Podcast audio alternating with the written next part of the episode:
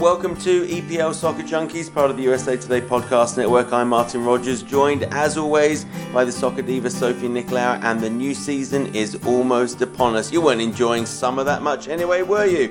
Well, Paul Pogba certainly is. The France international has become the world's most expensive footballer, a transfer worth 110 million pounds. In even in these post-Brexit days, a sizable chunk of change. Sophie, extraordinary summer big signing. What are your thoughts on it? I thought, I think we all felt there was going to be a time where this would happen, and I, I believe that the anticipation was that it would get to that point if a Ronaldo or Messi moved. Uh, even Neymar would fetch quite a sum, and Suarez. My immediate reaction uh, and question to you when I was thinking about uh, recording today was if Pogba is worth a hundred million then what is Ronaldo, Messi, Suarez, Neymar worth?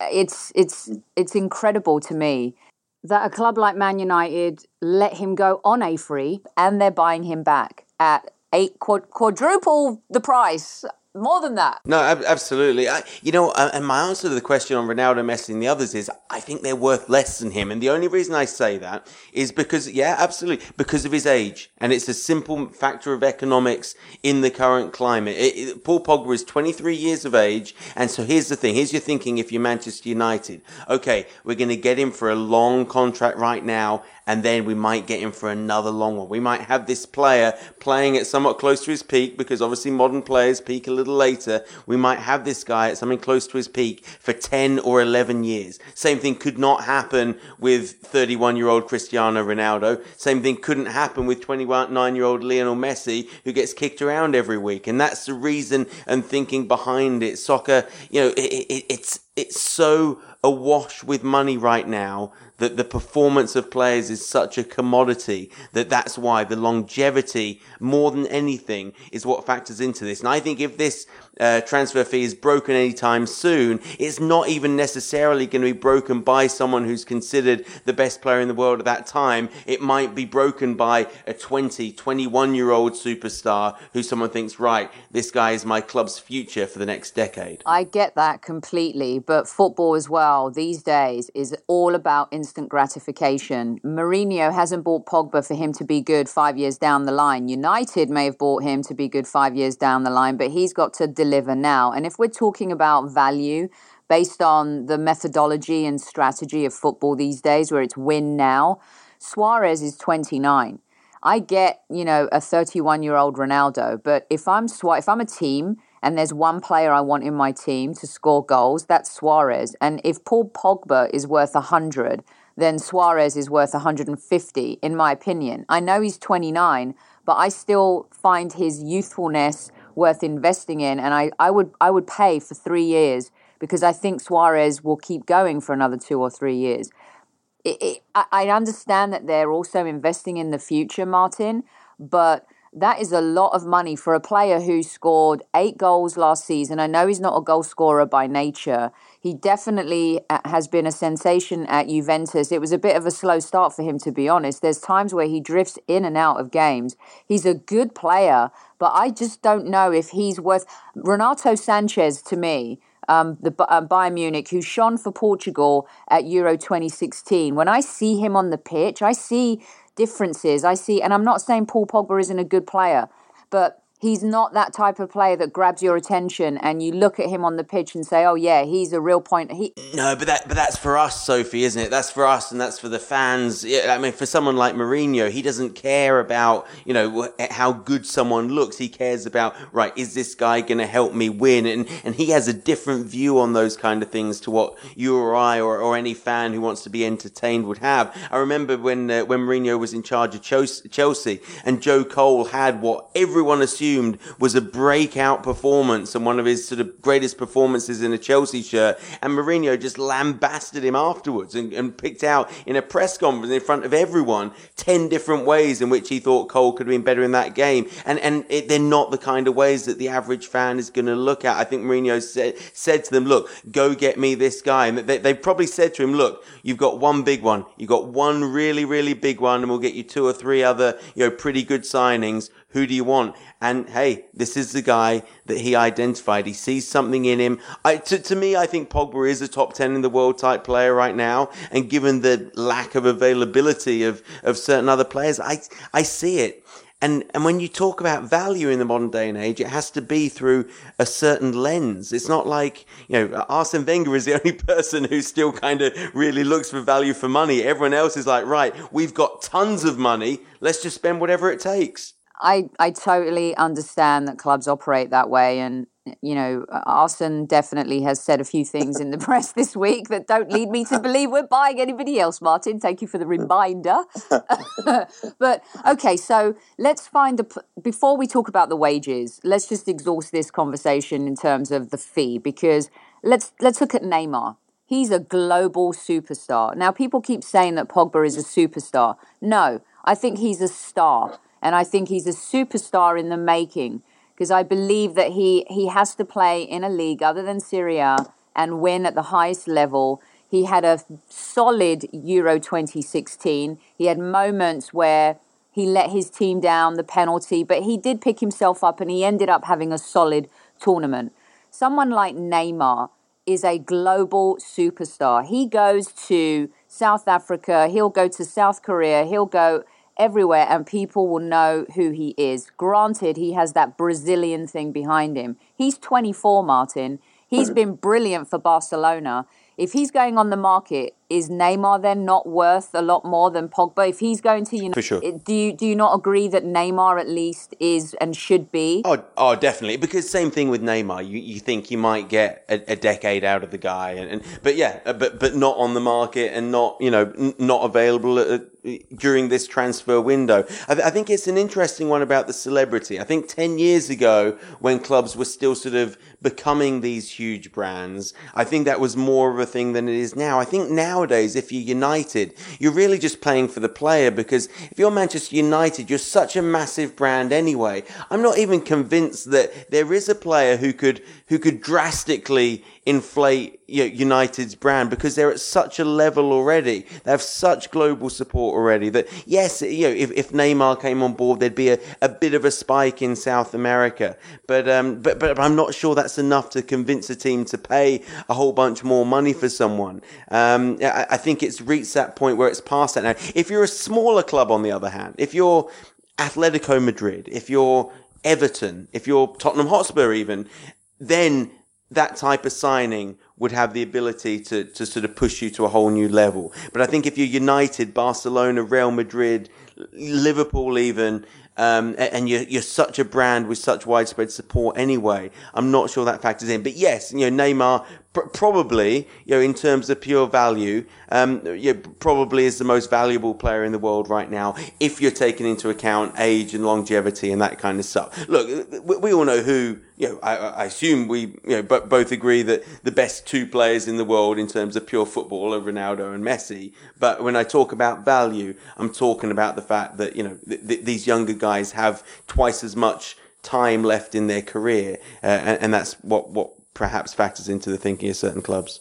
Totally. I, I do think though the superstar thing, Martin, was something that Sir Alex Ferguson didn't. He didn't want to have that Galacticos um, thing at United, which is why he sold Beckham. Cantona, um, it was a genius for him, and and he knew that was.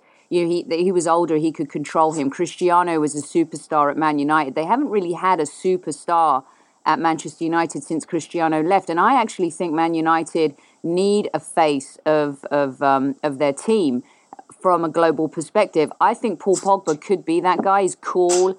He's um, he's into kind of fashion and pop culture. He has uh, really um, you know he's daring with with a lot of his style, and and I think kids will gravitate to him, and I think kids will like that, and I, I think kids do.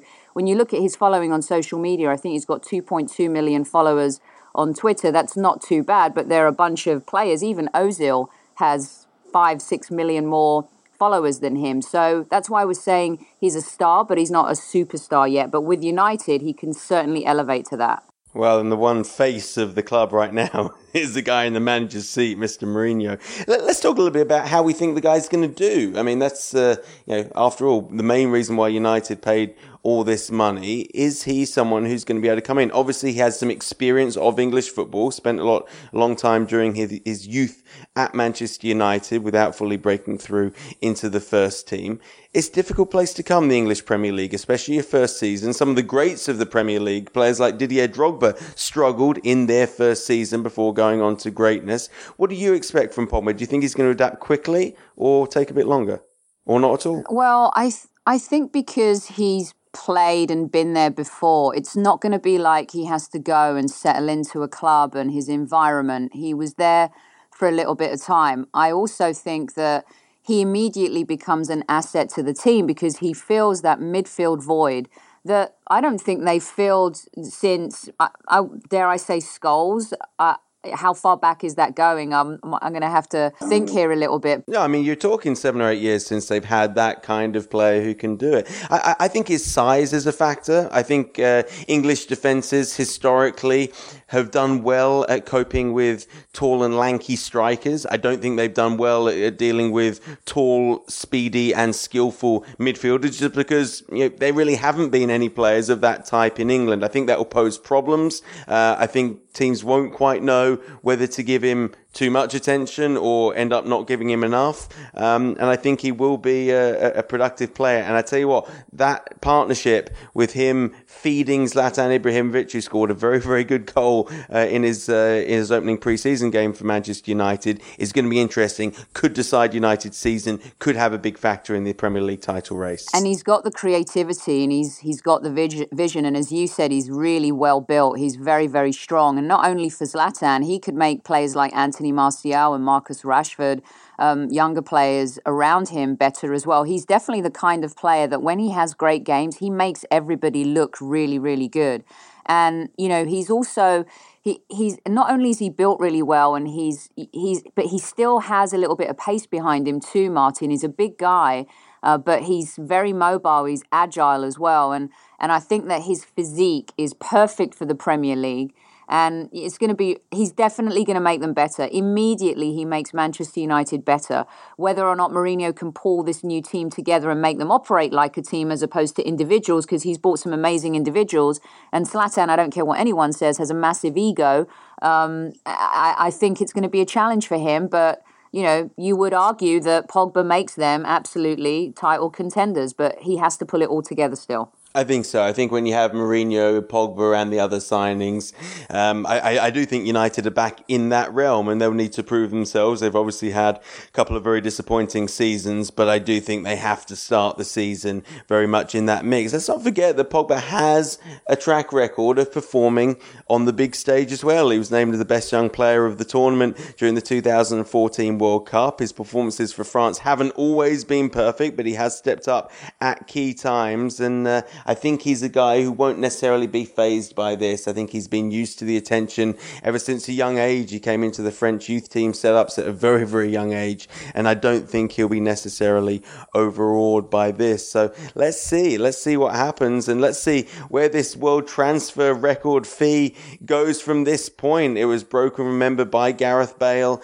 just a couple of summers ago. I'm sure Real Madrid will be back in the mix again next summer or even before the end of this transfer window So I, this thing's only going to go upwards, Sophie. It's not going to go down anytime soon. No, and I hope he deals with it well because I think people are rooting for Paul Pogba to do well. You, you don't want to see a young player you know feel that pressure and that stress from from being the most expensive player in the world he seems to have that attitude um, but i don't know if he's a sensitive player in that regard martin but i i think that overall he he'll wear it well. I think there are some players that just can't do that, and we've seen British players go for astronomical fees just because they're British and they haven't been able to handle it well. So I hope that he does. It's a lot of money to be paying him each week. I mean, Jurgen Klopp.